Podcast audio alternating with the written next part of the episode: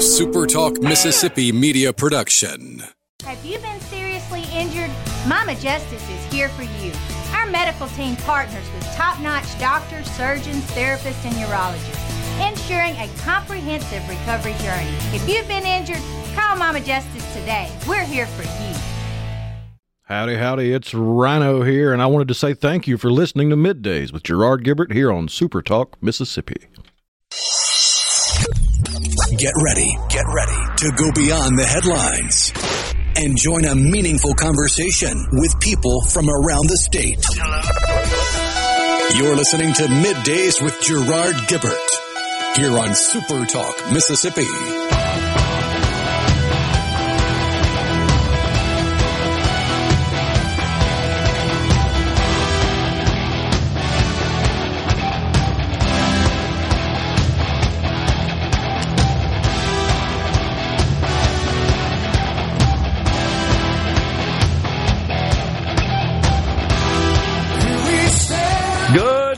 Morning, everyone, and welcome to Midday Super Talk Mississippi. I'm your host, Gerard Gibert, along with Rhino in the Element Well studio, guiding you through the middle of your day with facts, fodder, and fine music as we kick off a brand new busy week here, Rhino. Howdy, howdy.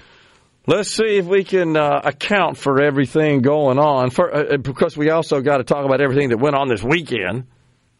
But this week, in February, what do we got? Valentine's Day, Wednesday, Mardi Gras tomorrow. It's also for those. Make it Lundi Gras today. Yeah, exactly. For those uh, of us who are practicing Catholics, it's also Ash Wednesday coming up on Wednesday. So, man, just a whole bunch going on. Uh, I got to tell you that, first of all, the uh, Journey show down at the Mississippi Coast Coliseum was spectacular. What a great time we had down there. It was packed, it was sold out. And what was cool is the Journey boys were posting videos on social media on Friday night, just kind of getting everybody fired up about the concert, you know. Said there are only 50 tickets left. And of course, they sold. Place was packed. It was awesome. Really was. Great, uh, great show. They played all the great hits. I mean, it was thoroughly entertaining. I saw so many great Mississippians, lots of friends down there partying on, rocking out, baby. Well, Journey's one of those bands you want to see in a, a packed out, sold out crowd. Yeah. I mean, there are some acts that it might be a little too much with a sold out, shoulder to shoulder, packed in there like sardines crowd. You'd you'd much rather have a more intimate setting with them, like in a in a coffee shop or something. But sometimes it's not possible with the size of these and popularity of some of these acts. But a band like Journey, you want to do it with as many people as possible. Well, yeah, it it, it comes uh, back from the old stadium rock days. Oh, yeah. that's that's where they when they were popular. I would encourage folks if you're interested, if you really want to see what Rhino's talking about, go to YouTube and look up the live performance of one of their hits from the '80s, "Send Her My Love," and it was filmed at the Vet in Philadelphia and you can see the its place is packed. You're in a stadium, and of course, the field is packed with uh, with the participants, the fans, and then of course the stadium is. But there's a scene at the end that's really cool when uh, you could tell that that uh, it is being shot from a helicopter, obviously, and the Long camera before drone shots. Right. And the camera starts out kind of zoomed in on the stadium, like on on the surface there, and then it it pans back. Is that what you call it? It it comes it zooms uh, out. I Yeah, guess is what it out. is. Zooms out. So you get the full Usually view. pan is left to right. Yeah, that's right. Thank you. So it zooms out. It, it goes from being kind of focused and then zoom on the on the crowd there on the surface, and then zooms out, and it's you see this this stadium which is just totally packed. But that was common in the, in the day, the stadium rock. That was fun. So you're right. But we had a great time, and uh, the music was, of course, fantastic. You know, being the fan that I am, I belong to a Facebook group, group called the Journey Junkies. It's a bunch of folks like me, sort of the same same age group. And it's customary when members of the, the group are attending the concerts that they'll they'll post live during the show. You know, shots and, and little videos. And I was having a blast doing that. So we had a great time. Uh, and again, saw a bunch of folks as well that we knew because we knew it was going to be well attended. I was sitting next to a couple of ladies from Mobile, and they were talking about coming over. So clearly, it was a great economic shot in the arm because the place was packed. Everywhere was packed. All the hotels were packed. All the restaurants were grooving. Traffic everywhere. So big deal. And then, of course, the next night it's Mardi Gras. The Krewe of Neptune parade rolled on Saturday night. One of my close friends uh, is a past king a couple of years ago of the Krewe of Neptune, now an officer, and he always ar- arranges for Julie and I to have seats in the box right in front of the city hall where the mayor and his his group are. And what a blast that was! It was just so well done. And so, shout out to the Krewe of Neptune for really putting on a great Mardi Gras parade, a great event. Also featuring, uh, Rhino, lots of bands, high school bands from across the state. I can't remember them all. I, I don't want to leave anybody out, but so many great bands perform. Love to see the high school kids with playing great music and the precision dance teams and the flag groups and all that stuff. Really neat. Canton High School, Callaway High School, not far from here, in in uh, the parade. Several others. Uh, was it at O'Bannon, I think, in Greenville? And um, uh, Biloxi, of course, before Yazoo City. I know there were several others. A group from Slidell, a dance group. I may leave somebody out here, but uh, that was a lot of fun to see a lot of the good Mississippi high schools, their bands and and uh, their dancers participating in the event. But man, we got loaded up with a bunch of beads and trinkets. I think Julie usually distributes those out to uh, to, to good causes, shall we say? So a lot of fun. But the Krewe of Neptune, fantastic time. Yeah, I saw reporting on Super Talk Mississippi News that there was a bit of a hiccup with the parade for the Krewe of Neptune, but it didn't really have much to do with the crew. It was more the people that showed up to celebrate the crew that decided to park too close to the train tracks. Oh my gosh, we were. Um, I guess there were about I think counted about 15 floats yet to come by the city hall there. So they kind of make a U. They go start out a block over, go towards the beach, turn on the beach on 90 there, and then come up uh, the street there that uh, where where City Hall is located. But there were about 15 left from where we were, based on my count, and I saw it stop. I mean, clearly everybody saw it stop. Couldn't figure out what was going on, and my first thought was, well, maybe there's a mechanical problem on one of the floats, or somebody got hurt, perhaps. Either way, they could take a while to clear. But we we waited an hour and uh, nothing. And so we had dinner reservations. We had to leave. But we got to walk, of course, from City Hall all the way past these stopped floats that were in the street there towards uh, the beach. And then to cross over, we had to go back uh, to the east towards Ocean Springs, where the where the um, uh, the street a block over to the east, where the parades originated. And uh, again, I counted about 15 floats. Just absolutely dead still stopped. I don't know how long it took, but I know we went back to our hotel and then uh, changed up, crossed back over. It was still stopped. At that point, it was about two hours. Yeah, the reporting on Super Talk Mississippi News says that the parade began moving again shortly after 8 p.m. Okay. Well, that would be right at um, a little less than two hours uh, from when it, I believe it stopped. But yeah, that was bizarre. And you know, you just didn't have any information, didn't know what was going on. And we learned when we went back to the hotel. I guess the word had gotten around; it had been spreading that yeah, this had this uh, situation on the railroad tracks. It's not often you hear of a train hitting multiple parked cars. I mean, so I just wonder were they parked like right atop the railroad? I mean, straddling the railroad tracks or just close? I, I think was. I think they were too close. yeah, because the train obviously is wider than the track Right. itself. But if you don't account for that, yeah, you're going to get impacted, and Yeah. that's what happened. That wasn't very smart, was it? Man, oh man. Nonetheless, what a fantastic time! Great, uh, great to see people just out having a good time. I mean, that, and I saw, and lots of families, by the way. Nobody acting crazy. Police and the Harrison County Sheriff, Biloxi Police, Harrison County Sheriff, absolutely everywhere, which was just always good to see. Like we're not putting up with any crap, people, and so totally safe, totally felt great, and it's so good to see all the the families. I mean the parents and young children just enjoying themselves. Man, that was just awesome. Lots of music and and uh, and just eating and, and drinking and but acting like you're supposed to, not acting crazy, having a good time, dancing around, singing and so forth, throwing beads and trinkets all over the place. My hand still hurts from catching all the beads. it seems like they get bigger every year. I mean, they'll, they'll strike and they they throw them pretty hard. We're coming right back in the Element Well studio.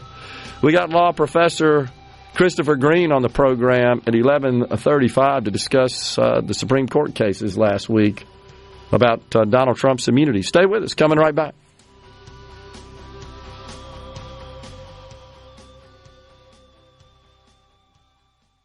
Hey, this is Bob, and if Now back to middays with Gerard here on Super Talk, Mississippi.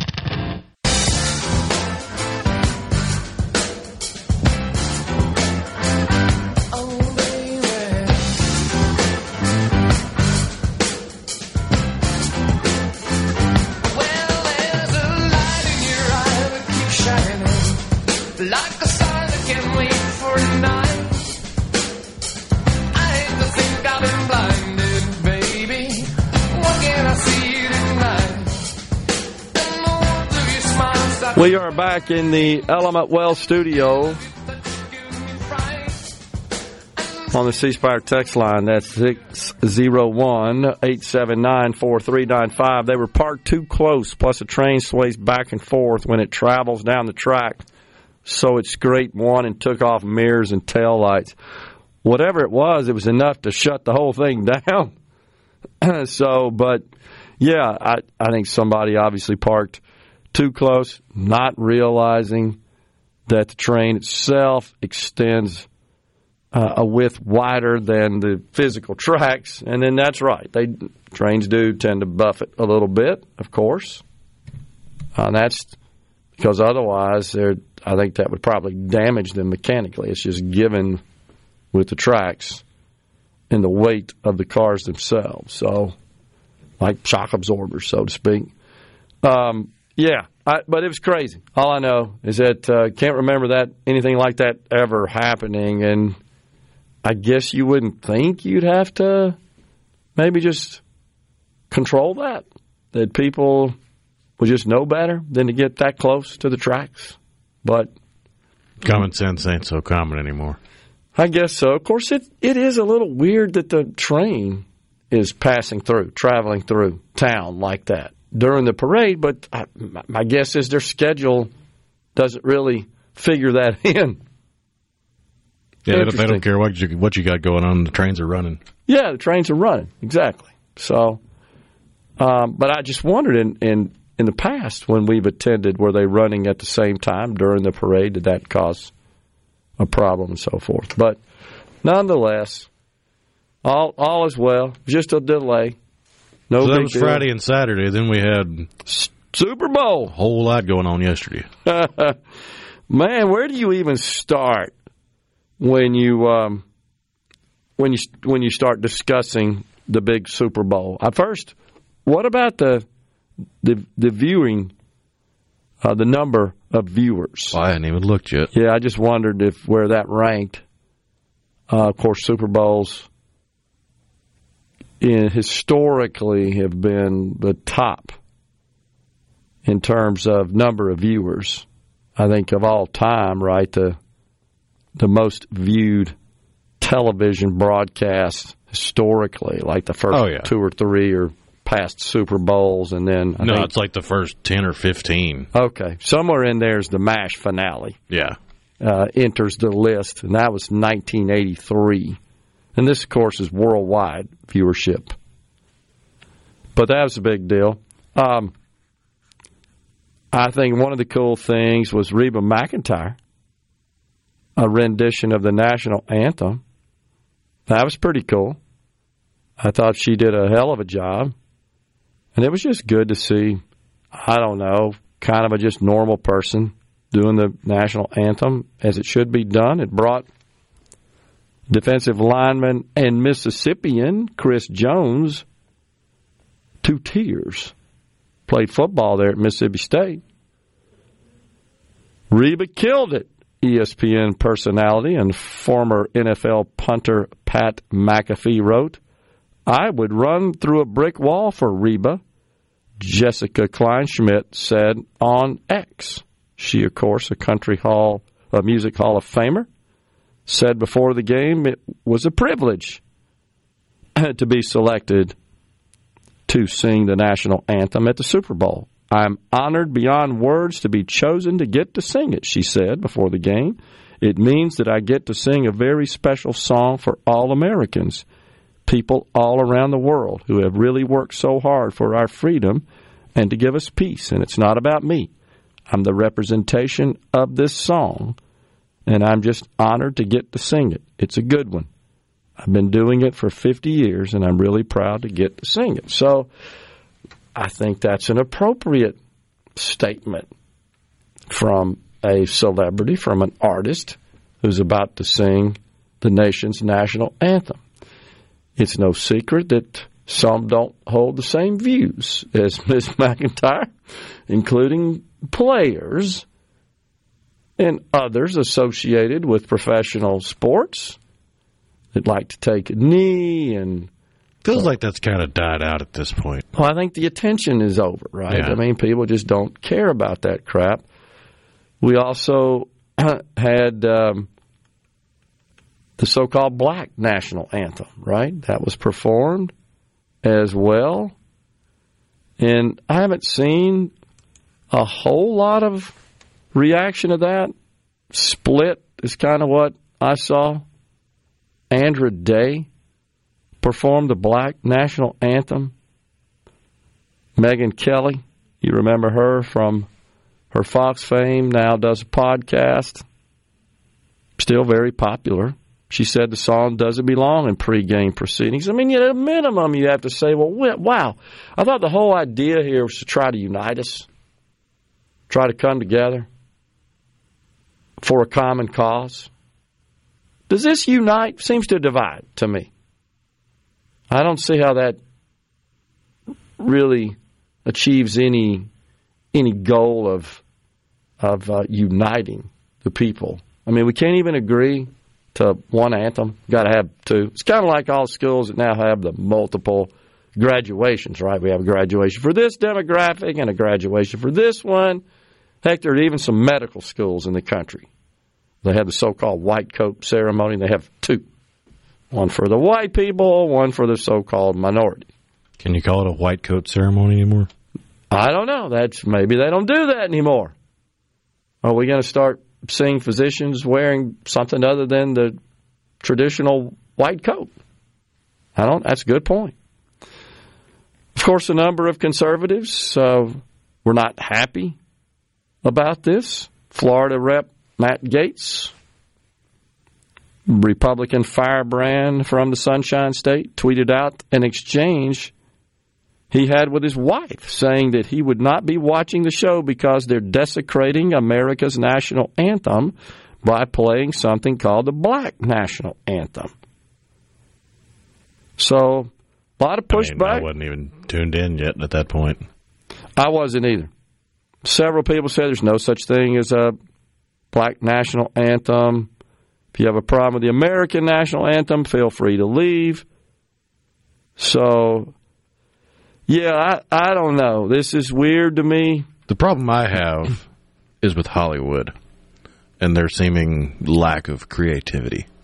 Because I remember looking forward to Super Bowl commercials and looking forward to being wowed or surprised or to laughing until it hurt.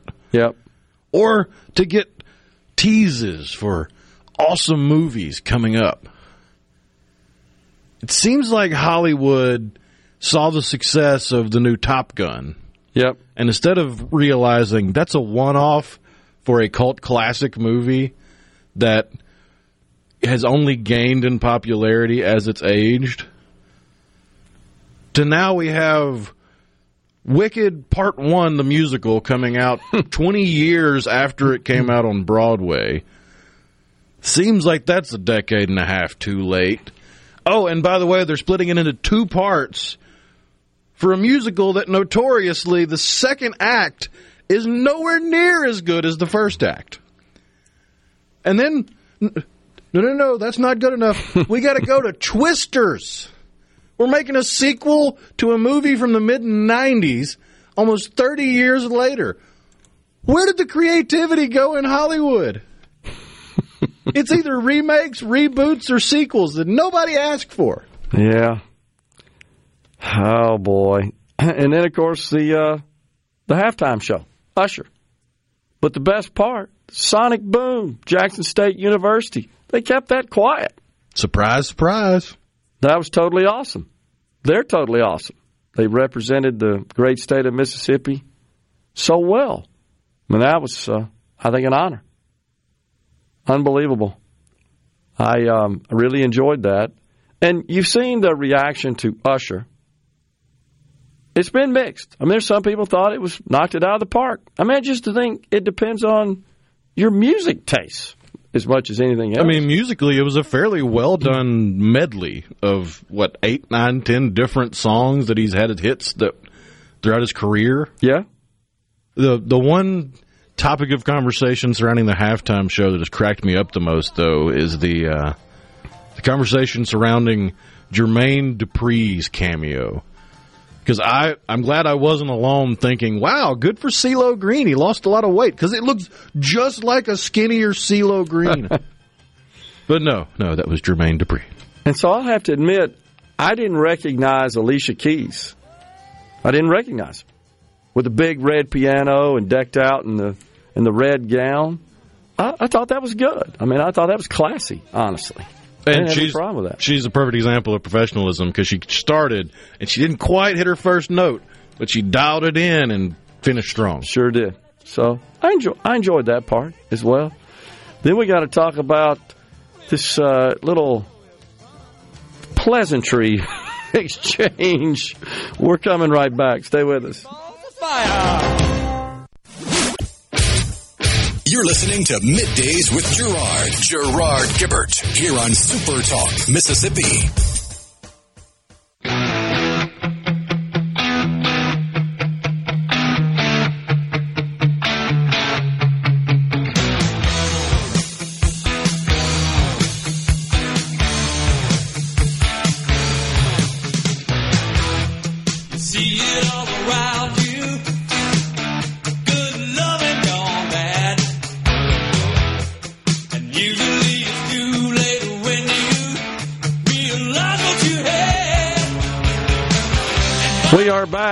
Element Well studio.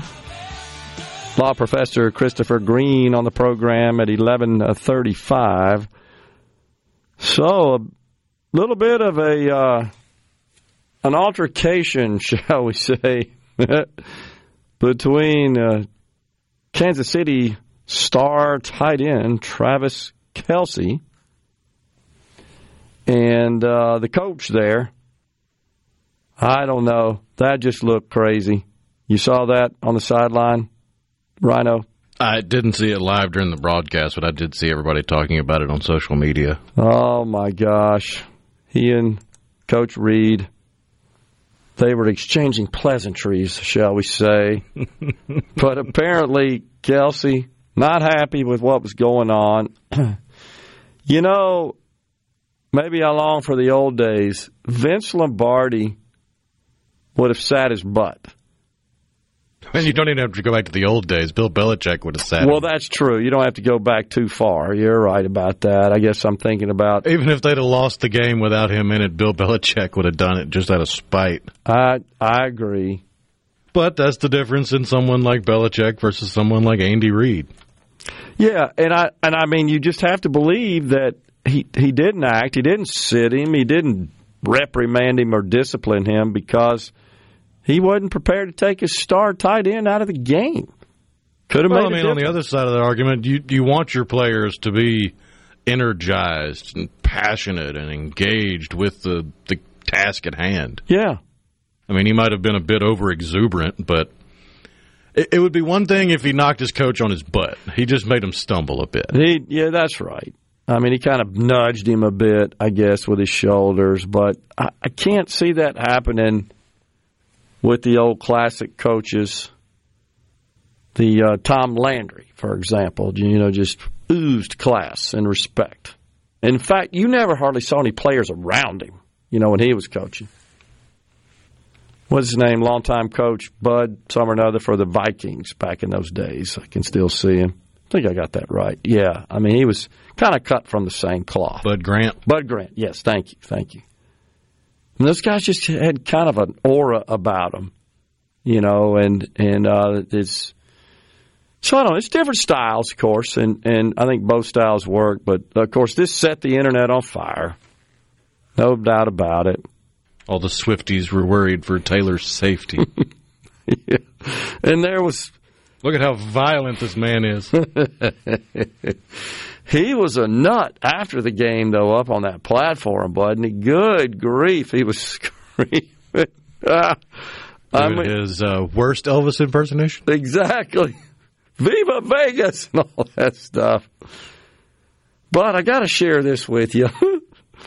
Our old friend Robert Reich, he, he had, of course, he had to chime in.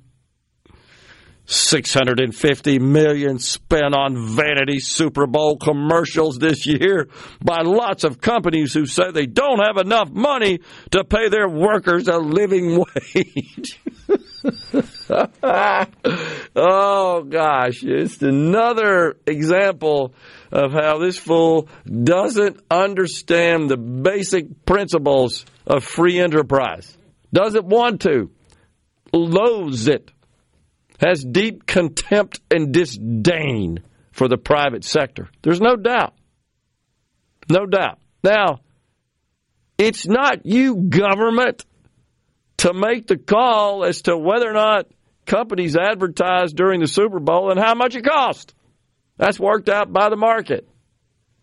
I'm quite sure if they don't feel like they're getting their money's worth, they'll discontinue it. But you notice it's a lot of the same people year after year.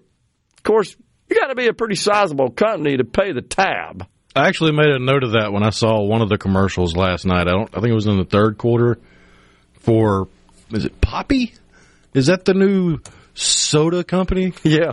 Because I saw the commercial and about halfway through the commercial, it hit me. I was like, "Is this the first non Coca Cola, non Pepsi soda commercial I've ever seen in a Super Bowl?" Oh, that's true.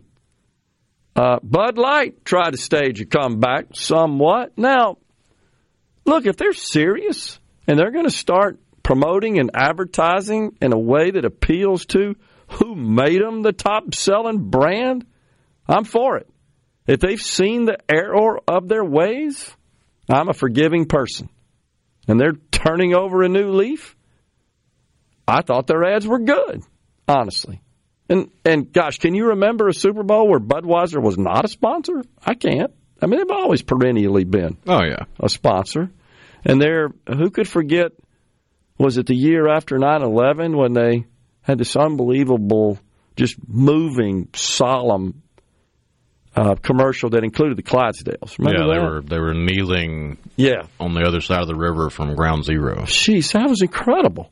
I mean, it really was. I want to say maybe it was a two minute commercial. It was a little longer than the typical minute, something to that effect. I think it was a minute commercial, and then after the game, they played the full two minute commercial. Okay, okay. I knew there was something. It was a little extended, Yeah. expanded beyond just the typical commercial. But okay, so Bud Light, if you're if you're trying to uh, shift away and abandon your your woke ideology there, at least your attempt to appeal. Who I mean, the person who thought the people who thought it was a good idea. Yeah, we just parade a transgender out drinking a beer, we'll get all the transgender customers, I guess, at the expense of alienating the people who put you in that position at the top of the chart. Of course, you've lost an, a significant amount of of um, of sales and market value as a result of that dumb move. May have been the dumbest marketing move in the history, especially when you're riding on the top. All you got to do is just keep doing what you're doing. You're going to be fine. Appealing to your your customers. Your customers aren't transgenders, and they're not into all that crap. So I give them a I give them a gold star for trying. How about that? For effort. I mean, the Bud Light Genie was a a bit of a throwback to when they tried to make funny commercials. It just it wasn't quite as good as LL Cool J with the Silver Bullet Train. I agree. I feel like that one edged it out as far as beer commercials. The one that absolutely incensed me, if you can find it, is Joe Biden. This was pregame. He refused to do the traditional presidential 20 minute interview, which was nothing but typically in the past, it's always been softballs. Who do you think's going to win, Mr. President? It's kind of been an opportunity for the president to sort of show themselves as just a normal person. It's Super Bowl day, it's an American tradition, and that's what it's all about. Well, they wouldn't let him do that. Instead, he decides to record a a commercial where he once again inserts government. Here we go. The Super Bowl Sunday. If you're anything like me, you like to be surrounded by a snack or two while watching the big game. You know, when buying snacks for the game, you might have noticed one thing. Sports drinks bottles are smaller. Bag of chips has fewer chips, but they're still charging you just as much. And as an ice cream lover, what makes me the most angry is that ice cream cartons have actually shrunk in size, but not in price. I've had enough of what they call shrinkflation. It's a ripoff. Some companies are trying to pull a fast one by shrinking the products little by little and hoping you won't notice. Give me a break. The American public is tired of being played for suckers. I'm calling on companies to put a stop to this. Let's make sure businesses do the right thing now. So, of all the themes and the messages the President of the United States could communicate on Super Bowl Sunday, you chose to attack the private sector and the free market. That's what you chose to do. You know, I've said it before the one thing that aggravates me, perturbs me, makes me more irate than perhaps anything else that comes out of government is when they they insert themselves in the midst of the market. And that's exactly what this is. You should be thanking these companies for producing so much economic benefit. I don't know, like hiring millions of people, giving them gainful employment, and producing goods and services that society consumes voluntarily, and all the great things they do for their communities and worthy causes, not to mention paying taxes to fund your damn salary. It absolutely it aggravates me. It enrages me. This is no place for government. This, my friends, is socialism on full display. But they found their new buzzword, What's that? shrinkflation. Oh, it's such crap. they, they don't care that it's a concept that's been around since the 80s. Uh, no, no, no, it's new to us, so it's new to you. You are the cause, sir, of the inflation that's killing Americans. Coming right back in the Element Wealth studio. You're listening to Middays with Gerard here on Super Talk, Mississippi.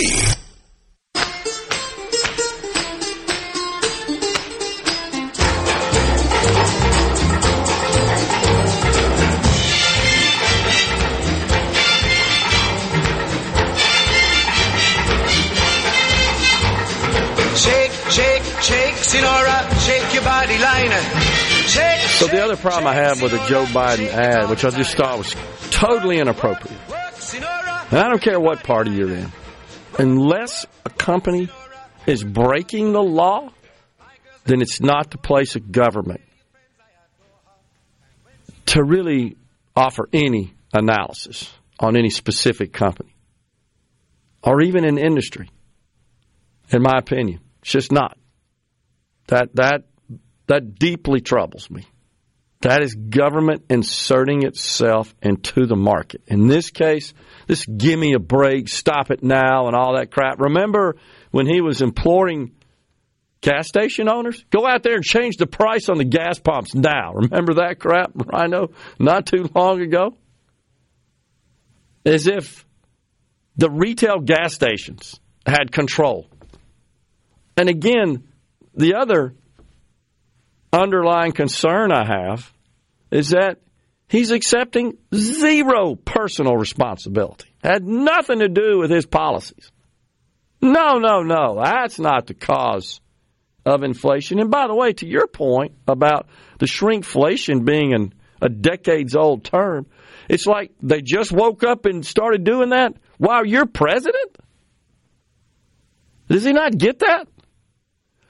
Oh yeah, these really, really smart people that run these companies, they've been doing it a long time. You think they know a little bit uh, about serving a market, what it takes to succeed in a market, and just consumer tastes, consumer reaction, consumer habits with respect to what they'll buy and how much they'll pay for it. They got armies of people that figure that crap out. And more data that you could possibly ever appreciate, especially today, to determine exactly what to sell, where to sell it, who to sell it to, and what to charge for it. I mean, even down to the names of the products, the packaging, every bit of it. It's a beautiful thing in my view. They know exactly at what price point you will stop buying their product. Yeah, exactly. So, guess what? So if they don't have a whole lot of flexibility to go up on that price point, what's else is there for them to shrink in the shrinkflation equation? No doubt about it. And so to not acknowledge that the cost of inputs to, to produce all this stuff are up as a result of your policies. Yeah, Now- it's not like an Oreo or the chips in the bag of chips are suddenly worth more. It's that Biden and the Democrats' policies have made our money worth less. Totally true. Totally true. Now, last week we shared the clip of old Liz Warren when she stated that the corporate profits, she was eating Doritos and specifically attacking That's why I say it's their new buzzword because she used shrinkflation. She sure did. Their, but their profits are up 75%. So I, I, I shared last week on the program. I got curious. I went and, and pulled up their 10Ks. By the way, that's the official financial statement package that they are required by law, public companies are, to report to the SEC. I went and pulled it up, looked at it like, you're totally wrong here, Toots. No. In fact, the profit's down. well, 99 times out of 100 when she opens her mouth, she's going to be wrong. But this 75%, where the hell did she get that from? It's just not true. Now, I'm not defending Frito Lay. I'm just, I'm defending free markets. And I'm attacking her as a U.S. Senator for making such false statements. That's simply not true. Well, That's all she knows how to do. Well, that's pathetic. That's all she's done her entire life. That's just pathetic. And whenever I see it, I'm going to call it out, especially if it's related to these economic and financial matters. It's just not true. And you know what? Again, I say, when did we get to the point where making a profit is considered evil and wicked and immoral? No, it's just the opposite. It's quite the opposite. They just simply don't get that, and it bugs me. This is what That's what bothers happens me when you have an epidemic of entitlement and laziness. and and their policies have created that as well. But the president Because you associate profit with hard work. even though there's not a direct correlation. You can work hard and still not make a profit. But the vast majority of people that do make a profit do work hard to make it. and take enormous risk. I mean, people they just don't appreciate it. They don't understand, and and of course that's because folks whom they unfortunately trust, they spout this nonsense like this. I mean, if people don't want to pay the price, don't buy it. It's just simple as that, and they'll do something different. I promise they will. They'll react. But the fact is, people are paying the price. It's just plain old supply and demand at work. It is the only fair and equal and equitable arbiter of wages and pricing, not government. Joe and Liz and their party, of course, feel differently about that. They believe that the economy could be better managed from Washington in their little greedy hands. They're the greedy people, honestly. We're stepping aside for a break. It is time for Fox News and Super Talk News. In the next hour at 11.35, it's Professor Christopher Green. Welcome to the show that challenges you to think deeply, and look beyond political posturing. You're listening to Middays with Gerard Gibert here on Super Talk, Mississippi.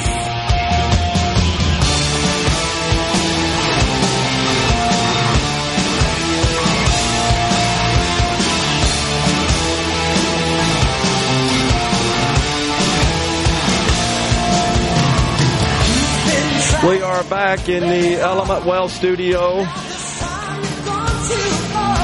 Looking at the latest poll from the Financial Times, Michigan Ross poll shows about 10% more of the population trust Donald Trump on handling the economy than they do Joe Shrinkflation Biden.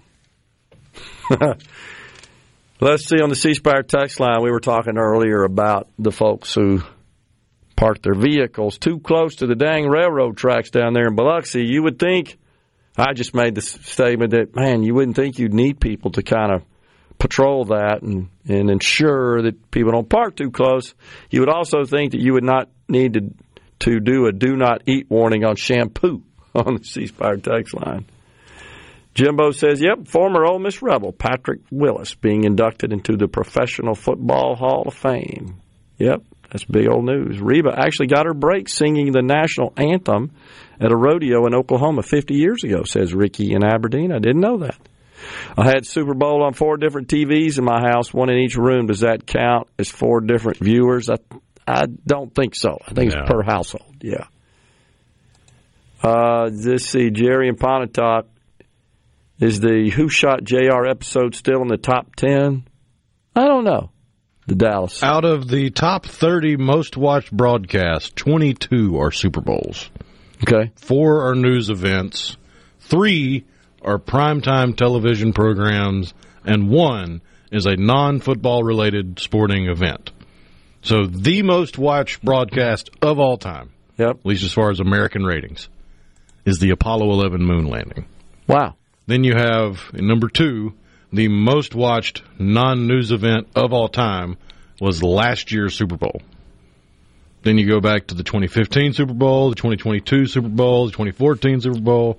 You got to go all the way down to number 10, and you get another news event, which was Richard Nixon's resignation speech.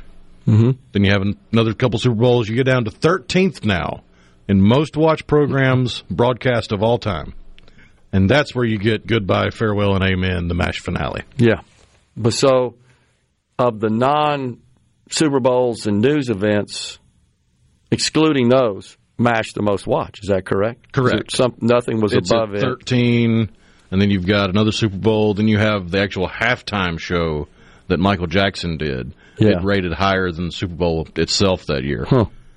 You got another Super Bowl. Then at 17th, there's a tie between Part 8 of Roots and the day after. So the Part 8 of Roots debuted January 30th, 1977. The day after debuted November 20th, 1983. Both of those are sitting right at 100 million viewers. Wow. What was the uh, the MASH finale, which was 1983 as well? Uh, that's uh, February 28th, 1983. It was 105.9 million viewers. I watched it on a little Zenith portable at my little place down there. I was living in Baton Rouge, Louisiana at the time. Rounding out the rest of the top 30 just for completionist's sake. At 22, the last news event in the top 30, you have the police pursuit of O.J. Simpson, brought in 95 million views. Huh. And at 29th, the only non football sports related event to enter the top 30, Yeah. Leon Spinks versus Muhammad Ali 2 from September 15th, 1978, drew 90 million viewers. Wow. Where was that fought? Where was the location? That was in the Superdome. I, okay. I was about to say, I remembered that from uh, my work days. The firm I worked for was actually uh, the audit department was involved in uh, somehow in that event in the auditing aspect of it. But I remember the folks I worked with talking about it. It was a couple years before I started. On the C Spire text line, I was a little disappointed in Reba's rendition of the national anthem, but compared to last year, that was some big shoes to fill. Who was it last year? I don't even remember. I thought it was great. The let's see, Lindy from Gluckstadt says not very inclusive. I think referring to the multiple, the two national anthems we had. I think it's crazy. Carolyn Starkville, one national anthem, just another division tool for a large audience to see. I, don't think it endears people to um, this the whole racial division. I don't think it causes them to think more in terms of racial harmony, honestly, and I, I think it's antithetical to that. It just you feel like your eyes being poked again. Hey, take this. I I just think that's the wrong approach. If if the goal is to is to promote racial harmony, I don't think that does it. I really don't. I think it's just the opposite. I think it promotes racial division. Hmm. Just like having the multiple graduation ceremonies and everything else that we've we've now divided and uh, and parsed just based on racial lines. It's so much in our society now. I mean, and that's all happened, of course, in the last three years or so in the wake of the George Floyd situation. And it, I don't think that's really the, uh, the the proper approach. I don't think the problem is as big as they want you to believe it is. I think it's a scam, honestly. And I think we've seen that. We've got a lot of people who have profited and benefited from the division. It's an industry unto itself. We could go on and on about it. There's millions of examples. The good news is a lot of major corporations are starting to shrink their sprawling DEI departments. Even some have abandoned them. Now, if we can get the same to happen in the college and university community, we'd be making some serious progress because that's ground zero. That is the epicenter. And that's where our future generations are being totally brainwashed. No doubt about it. And it is a form of Marxism. It's divide. In this case, it's dividing on the basis of race. Gender, of course, is the other. The other uh, dividing point.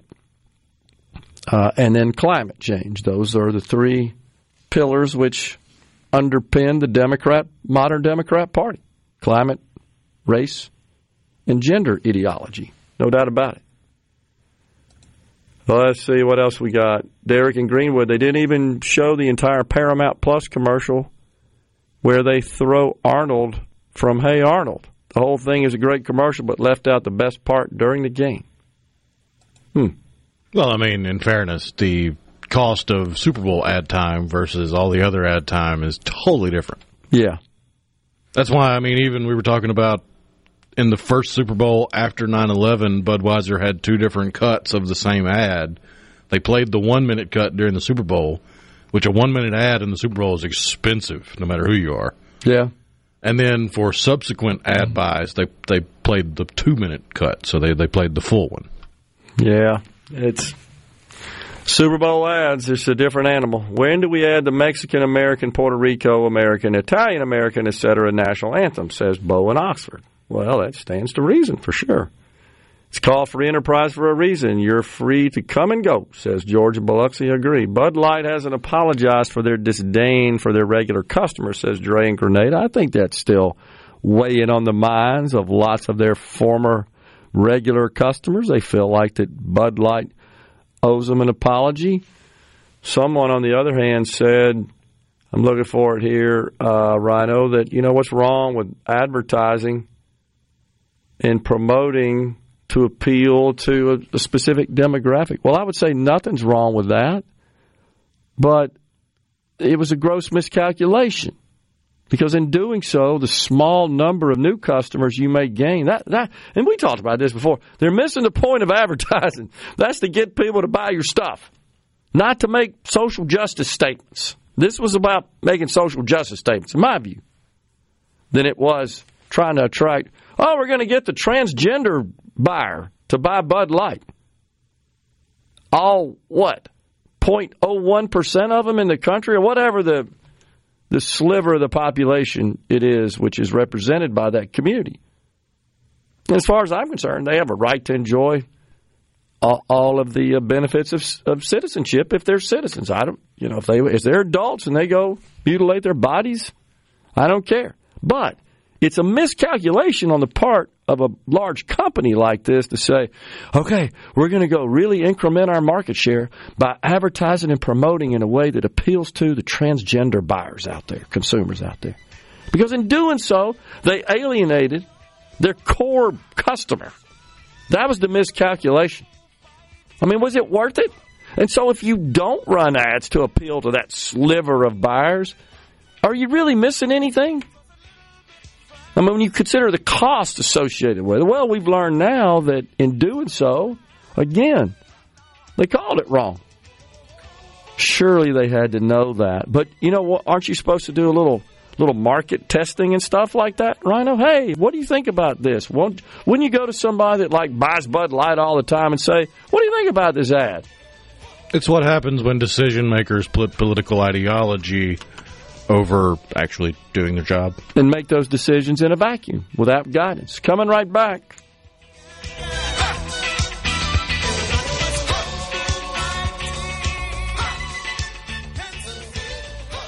There's still a Middays with Gerard Gibert. Let's do this. On Super Talk, Mississippi. Let's go.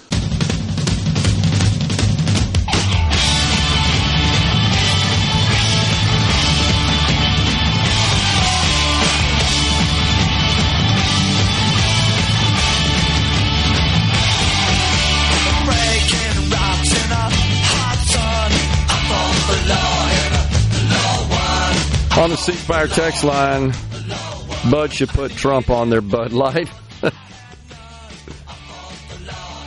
Wouldn't that couldn't that also be argued as putting political ideology over doing your job? It it would, and I I mean, again, they're a private company; they can do whatever they want, as far as I'm concerned. You know, the the fact that they engaged a, a transgender person to promote Bud Light, I just think it was a bad business move. I just think it's a little silly to expect a international beer brand to apologize for making a decision you didn't like. Like I, I, I can't hmm. quite wrap my head around the the need for that.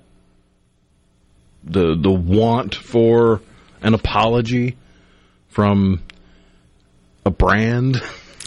I think the the concern I would have if I'm if I'm the decision maker of Bud Light is that you would obviously open up a can of worms that you could never get out of. I mean, you know, you know, you get opinions from both sides. So it's it's almost like the more you talk about it, and in this case, if you came out and apologized, I, I just think that that would be received negatively, even by the people to whom you're apologizing. Well, we told you. I, I don't know. So I don't think there's a an easy solution there. I Uh, mean, time maybe heals it. if you if you set aside the the conversation on whether or not Bud Light should apologize, because like I've said, I, I can't quite wrap my head around the need for that. When you look at the timing of all of this, and how long it's taken them to realize maybe they've made a misstep. It feels like if they are going to regain market share, they're going to have to do it from the ground up because they've lost so much ground and took so much time to course correct. Yeah. And I mean, I, I think this weekend the ads were a pretty clear attempt to do so, to try to to uh, mend that fracture, if you will, and and uh, use spokespeople and ads with a completely different theme. It looks like it's a return to to uh, their their core market, an appeal to their core market for their product. We'll see how effective that is. I mean, it's a tough one. You've you made a pretty grave mistake, and, and I, I'm just saying from a business perspective. I mean, we could argue about the the social merits or liabilities of the transgender ad, Dylan Mulvaney, but that's I'm just looking at apart from that. I'm just looking at it strictly from a business perspective. It's the evidence is clear. That was a bad business move. Your sales went down. Your market cap went down. And then you Your brand's gave your customers, your former customers, now enough time to find a new brand with which to give their loyalty. That's true. That's true. You open that door up. So, man, just overall, it was just the, one of the worst business decisions of all time. You're riding on the top of the world, and most people associate.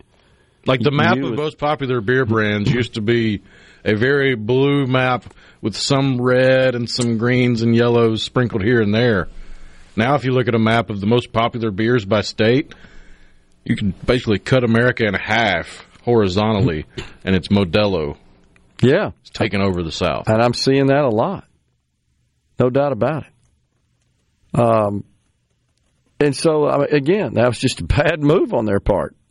They just, they just miscalculated grossly. But it, again, it, it does kind of look like this was all driven by someone in the company, the person who came up with the idea, made the call, who had an agenda. It was, it was a political, social justice agenda, if you will. I'm going to show you kind of deal. And it just backfired big time. So, how that person survives in their job, and, and it's another situation where you put social justice, uh, what you deem to be social justice, let's put it that way, your idea of it, your definition of it, ahead of profit.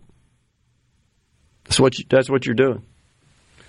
Keith in Vaiden says they cut back on the quantity so they wouldn't have to go up on the price. Yeah, that's that's what shrinkflation essentially is, uh, Keith. That that's kind of how it's defined. Okay, well we don't want to go up on the price because people are more price sensitive and they'll notice that and may not be as inclined to buy our product. So we'll just reduce the quantity, cut costs down to be more in in line with the price in terms of producing the gross margin we need on that product.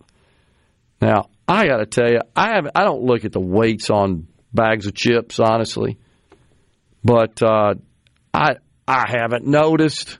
That's just me.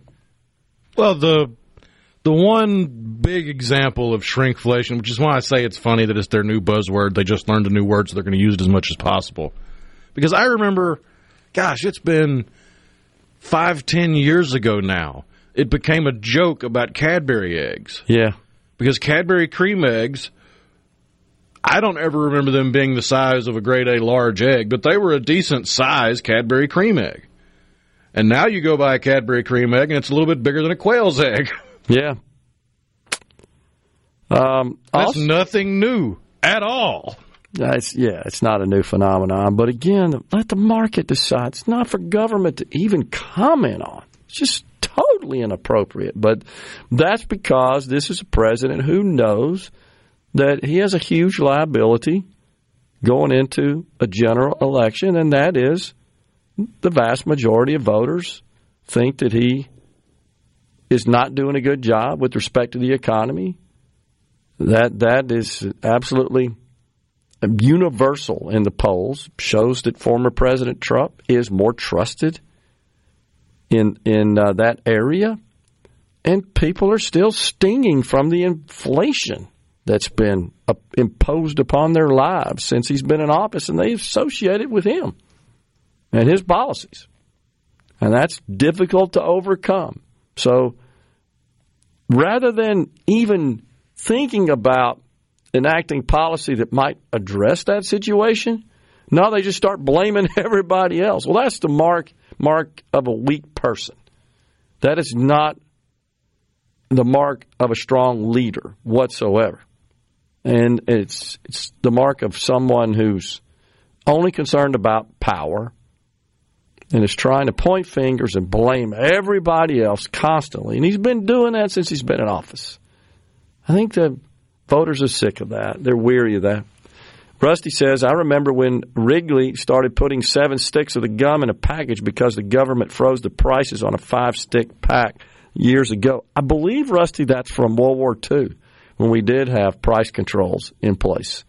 I think that's when that happened, if I'm not mistaken.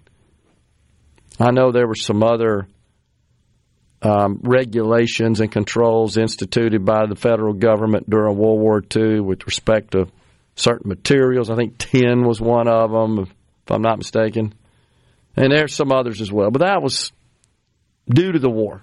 I mean, that was driven by shortage of materials and supplies and the need for certain materials to to build milita- military assets to fight the war. But I hear you. What do you think about the drunk fest at the Waste Management? Yeah, man, that was something. The uh, Phoenix Open, Waste Management, of course, the the title sponsor. Playoff hole, and Taylor, uh, Nick Taylor, of course, won the thing with a long putt. It was incredible. 11 foot putt, second playoff hole. Yeah, that's the hole 16 where the huge gallery, I've seen estimates of up to 15, 18,000 gathered around that hole. And uh, they, of course, people are carrying on and having fun and drinking. And I think somebody actually fell out of one of the boxes, if I'm not mistaken.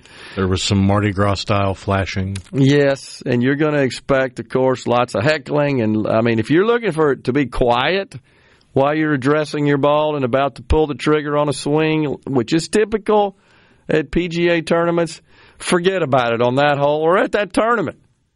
I think, uh, Well, but this one got even crazier and a little out of hand than years past because they had to cut off alcohol sales for the entire venue. right, can't ever remember that happening. I mean, it was totally out of hand. No doubt about it. I mean, people just come pretty much to drink. That's what they come for.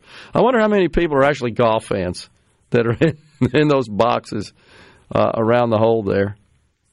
And of course, they have time. I mean, it takes a while for the tour to come through, for the players to come through, and oh gosh, the galleries just get fired up, and it's causing a problem. I think Zach Johnson even said something. A professional golfer, he basically had enough. Said, "Shut up." of course, that makes them get even rowdier. Um, somebody said it. I'm just sick of it. Just shut up, Johnson said to a group of fans before security stepped in.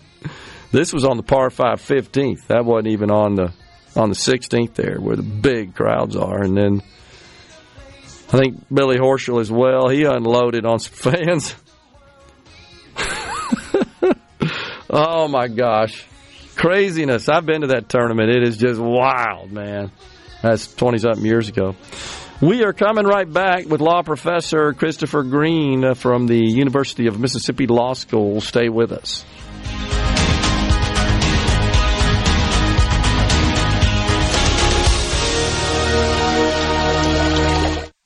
Middays with Gerard Gibert It is on. on Super Talk, Mississippi.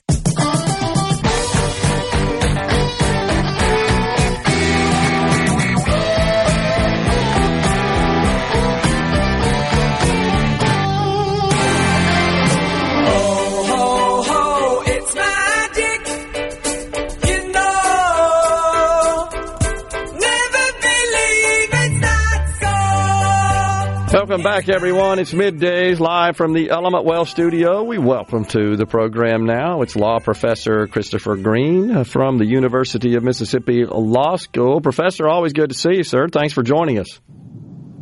Thanks for having me. All right, so uh, the former president is going to be busy this week. It looks like he's got lots of legal matters in which uh, he will he be attending, or that will be argued uh, for or against him on various fronts. But more importantly, last week we got um, we had arguments in front of the, United States Supreme Court as to whether or not the state of Colorado can remove Mr. Trump from the ballot. And all indications are, Professor, that the Supreme Court is going to overturn the state of Colorado's cer- certainly, that seems to be the case. Even um, the more left leaning justices on the court seem skeptical of Colorado's action. What was your take on it? Oh yeah, that was definitely uh, what how I how I read it when Justice Kagan came in and started really going going on a, a, a tear about the pragmatic uh, problems that she saw about having different states do different things. Um, I immediately thought, wow, okay, this is going to look an awful lot like this Chiafalo case from uh, four years ago, which she wrote, and uh, a lot of people in the uh, original meaning uh, crowd thought Chiafalo was uh, was terrible, frankly. Um, and uh, I think they're probably going to be similarly disappointed with the way that, that it looks like uh, they're going to going to resolve this. Um, but uh, I so I actually was I just uh, came back from a, um, a conference in San Diego uh, where some of the leading proponents, pro and con of the Section Three theory, we had a debate Saturday morning. Uh, and some of those folks, um, I mean, kind of bless their hearts. They they look at the arguments they're presenting and they say, well, once the U.S. Supreme Court sits down and, and really thinks about it, really thinks about it, uh, they will not have uh, the ability to uh, say things that uh, that are wrong. And uh, I mean, oh, I just I think they are quite able to say things that are wrong. Um, so if you read if you read Federalist 68 uh, about you know the whole point of the system is to have different elections in different states. It's not one presidential election; it's 51. if you read Federalist 68 you're going to be very disappointed with the kind of opinion that they seem to be uh, getting ready to write. But uh, you know, the Federalist paper is not going to take life and you know knock the knock the pen out of uh, Justice Kagan's hand. Well, and, and, I can't remember which justice specifically, uh, Professor, but one actually made the statement. I'm paraphrasing a bit. Um, I think to counsel, uh, to uh, the plaintiffs' counsel there that, hey, should we let one state decide who is our president? That's essentially what you're arguing here. Could that power be vested in just a single state? And and yeah, that was Justice Kagan. That was her first initial okay. initial okay. thing. And um, you know, the response that, well, no, we're not. We're making not making a decision for the whole country. We're just you know making a decision for our electoral votes.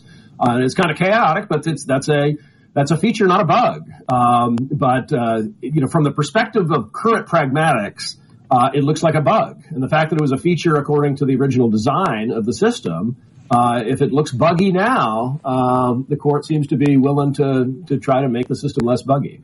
Something we've talked about uh, when uh, the the arguments were being heard uh, last week is while we were on the show. But we, we dove into the explicit language in the Section 3, 14th Amendment and that's where it gets a little confusing, Professor. Hopefully, you could help us out with this. Where it says that a person. Well, I can make you more confused. a person yeah. could be disqualified if they, quote, engaged in an insurrection. So, sir, isn't that subject to interpretation? Engaged? It doesn't say explicitly that they must be convicted, which is a much easier standard to prove. This just says engaged.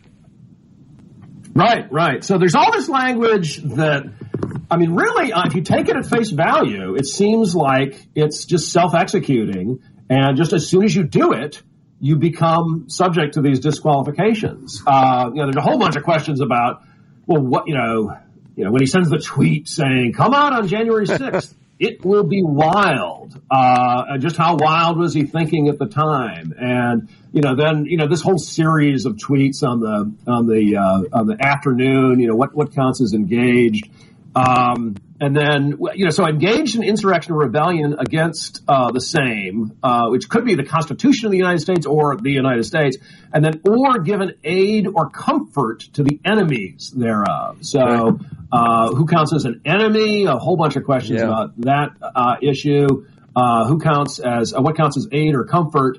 Um, um, to what extent can you be so? If the president had a duty to you know send people over and clear out the Capitol, but he didn't do that, could that be deemed as giving comfort? Uh, that's that's one question. But it, uh, yeah, no, there's this is subject to a lot of you know these are you know many t- several of these terms. I mean, insurrection, uh, engaged, right. Uh, uh, aid, comfort. All of these have fuzzy boundaries, and there's you know, you know just inherently going to be uh, this happens in the law all the time. Uh, questions about who, uh, just just how clear does it have to be? And uh, it's you know you're going to have you're going to have boundary cases, uh, no, no question about it. Well, I know sometimes, I guess, in in, in lawsuits, uh, it, it is incumbent upon uh, the decision makers, be they a jury or or judges, they've got to apply some degree of, of subjective analysis. Man, that that Oh, really yeah. seems I mean, like a reasonableness. Yeah, right, exactly. I mean, I, I can't tell you the number of times in my business career my attorneys would always say reasonable, reasonable, and they would always invoke that term, which always applied, especially usually in any sort of business dispute, as you can imagine. But uh, in this case, are we asking the Supreme Court to kind of subjectively rule on whether or not the president engaged in insurrection? And engaged and insurrection, as you just point out, they're subject to interpretation. Both of those terms are. Yeah, so uh, not necessarily. I mean, so one way to do it would be that when it's fuzzy, every state can kind of decide what they want to do on their own. Okay. And uh, some states might say, "Well, it's so fuzzy, we're just going to defer to the electorate and let them let them vote for the guy if they want to, because it's not it's insufficiently clear." But Colorado, they said, "Well, we're not going to require clarity. We're only going to require preponderance of the evidence." Is that decision so clearly wrong that the U.S. Supreme Court has to reverse? So it's it's there's kind of layers and layers of is a decision not to require that much clarity itself so clearly wrong that the U.S. Supreme Court is gonna gonna step in. I got you. And uh, you know the, the the the plaintiffs they said, well, you know, you could. I, I, I talk about this. The you know, do it and be legends. Uh, you know, they could just say, well, we're going to review it de novo, and we're so we're just going to like we're just going to decide what the right answer is, and the right answer is that Trump can't be on the ballot, and that would resolve everything nationwide. Um, it was very, very obvious uh, that they were not going to do that. Uh, so once you get to that, where they're like, oh well, all we would be doing would be saying that states are um, kind of within their uh, their rights to do it, then you get this problem of chaos, which the court essentially, I think, is going to just say, well, the vibe of the thing is it shouldn't be too chaotic, uh, so they're not even allowed to do that. Uh, but you, but there's lots of ways you could say, well, you know, this is how we do it with juries. You know, you have a reasonableness requirement. Or what action was reasonable in the in the in the circumstances? You pick up pick twelve people and get them to get them to agree. You know, Wow. gonna be, it really depends on what jury you get. That's why jury consultants is a thing. Sure. All right, let's turn our attention to this other case concerning the former president's immunity, which got appealed, and then- and Oh, the yeah. um, uh, the appeals court uh, rejected the idea that he's immune from um, any actions, and basically is, is deemed he's just a regular citizen. What's your take on that?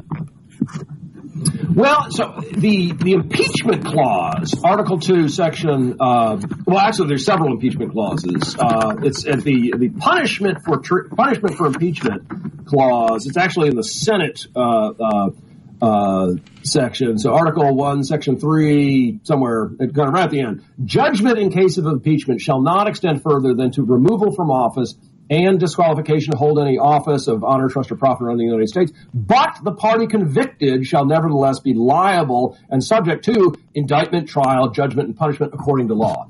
So it's very clear the fact that you had an impeachment proceeding doesn't prevent uh, uh, you from being subject to uh, criminal process. And the president can be impeached. That's clear from Article 2, Section 4. The question is, so you can be clearly can be prosecuted after you've been convicted. The question is, if you've been merely impeached but not convicted, uh, is that some sort of weird double jeopardy kind of uh, kind of thing? Wow. Trump, uh, you know, made that argument to the D.C. Circuit, and it got um, got rebutted pretty forcefully. I think it really doesn't make any sense to say, you know, um, if you can get one third plus one of the Senate on your side, uh, therefore you, you can never be prosecuted. Um, and Trump, Trump's position was, you know, even if I ordered an assassination, an illegal assassination of a, of a rival, I would be completely immune. I mean, that's just there's no way that could be that could be the rule. Uh, whether he gets some immunity uh, for discretionary acts or something like that, but not for mandatory things, and then we'd have to require like analysis. Well, did he violate mandatory duties uh, when he you know said, Well- you know, come come January sixth it'll be wild and you know all the all the stuff on the afternoon of the We'll be watching it. Uh, some difficult questions there. Man, oh man, we'll be watching it. Interesting. Appreciate you coming on and clarifying all that, uh, Professor Christopher Green. Thanks a lot. See you soon, sir.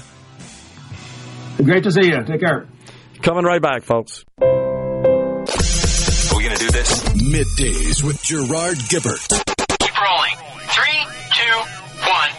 on Super Talk, Mississippi.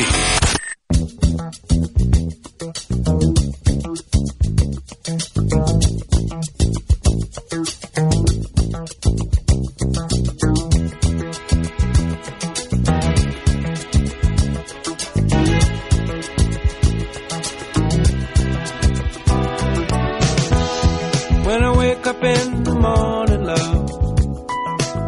We're back in the Element Wealth studio. I know it's the final segment today. It's two hour show. As you know, it's Ricky Matthews, Super Talk Outdoors up next. I apologize, folks. Tons of text here. We really appreciate all the engagement and, and thank you from the bottom of our hearts for tuning in. We just can't get to them all today. And I, I apologize for that. We really do try to um, address everyone's uh, text and, and read it when it's appropriate for on air reading and discuss it.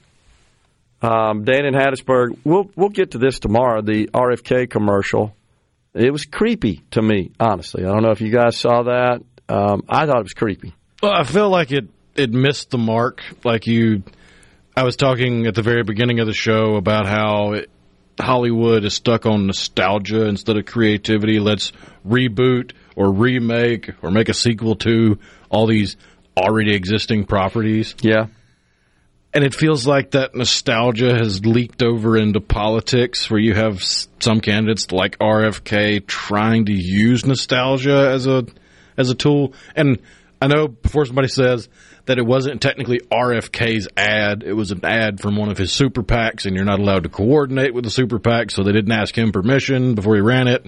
by And law, you're not. Right. And that's why he had to come out this morning and apologize to some of his family members that have made statements that they didn't like him using former President John F. Kennedy's ad as his own and this kind of stuff. But yeah, it it felt like it was providing nostalgia for a group of people that were either going to vote for you because you're a Kennedy or I, I don't. I just don't know where he was trying to go with that. I mean, there's no doubt the the name is one of the best known in the world, and it certainly you'd have to associate it with one of the best known names in the history of American politics. There's no question about that. I mean, as far And as getting what your name to out in front of capitalize. 100 million eyeballs, 100 million sets of eyeballs, that was a smart move. 'Cause, I mean, he has name recognition being a Kennedy, but I would think to the everyday average Joe who's not plugged into politics, they might know he was running, but they haven't seen a whole lot recently in mainstream media to show them that he's still running. Well, that PAC certainly, I guess, uh, promoted that somewhat, elevated that idea somewhat. Saw a poll over the weekend, says Ben from Madison, that showed nearly 80% of Americans think Biden is too old to serve a second term. Yeah, uh, poll after poll is showing that, and they're really trying to do damage control. Um, is the Biden administration and his his campaign handlers are just to figure out how to overcome that. I personally think it was a bad idea to to have the only exposure you got on one of the biggest days, biggest times people ever tune into the television is you go out with this ad about shrinkflation and you essentially scold private companies. I mean, maybe that floats the boat of some voters. I don't know. Maybe that that'll persuade them. Yeah, I got to vote for Joe so he can go after Frito Lay. I mean, I I need more Doritos in my bag. Vote for Joe.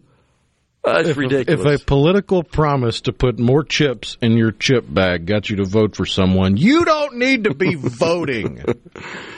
I get it. It's your right. This is a free country. But if that is your decision making linchpin, you're a blithering idiot. I agreed. Kirk from Purvis. Did anyone else mute the commercials? I mean, I don't. And I, and Kirk, I'll just say that again, these companies spend a lot of money year after year on advertising at the at the highest rate on an annual basis, which is during the Super Bowl, because it works for them. That's why they do it. I mean, they've I got saw reports anywhere from seven to ten million dollars per thirty seconds.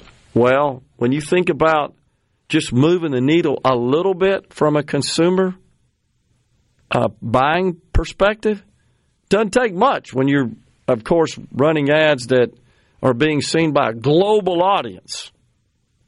How many tune in? 150, 200 million, some crazy number like that, right? Yeah, it's usually over hundred million households tune in in America alone, and then Just America. depending on the Super Bowl and the popularity of the teams internationally, you can see upwards of a billion people tuned in. Well, like the only event in the world that garners more eyeballs is the World Cup final. Okay. Because of its sort of global popularity. yeah, you'll have American three, football, four, five billion people all tuned in. Yeah, American football doesn't have quite that level of popularity because it's, for the most part, the professional level, played exclusively in the U.S. I mean, there's some other kind of second tier, but not like soccer, which is has top tier across the world. So I get it. Uh, Neil from Magee, I saw that. Neil's great, man. My wife and daughter at the Dixie National yesterday. John from Tupelo, they needed to raise Reba's mic level. Too much noise. Hmm. Yeah, the the audio engineers missed the mark on the national anthem and the halftime show. There was a, a lot they I could thought have done so. better. Yeah, halftime for sure. Good job, Sonic Boom halftime show. Eric in Philadelphia agree. Sharon and Brandon, if you listen to the Budweiser commercial, they stated going back to the old days. That was their way of trying to make amends, in my opinion. Yeah, trying to. I just saw on the screen here on the Business Channel the uh, COO of the company. I don't remember his name, he's saying, "Yep, we're trying to revive the brand. Revive the term he used." Folks, we're out of here today. Thank you so much for joining us. Back with you again tomorrow. Until then, stay safe and God bless. A SuperTalk Mississippi media production.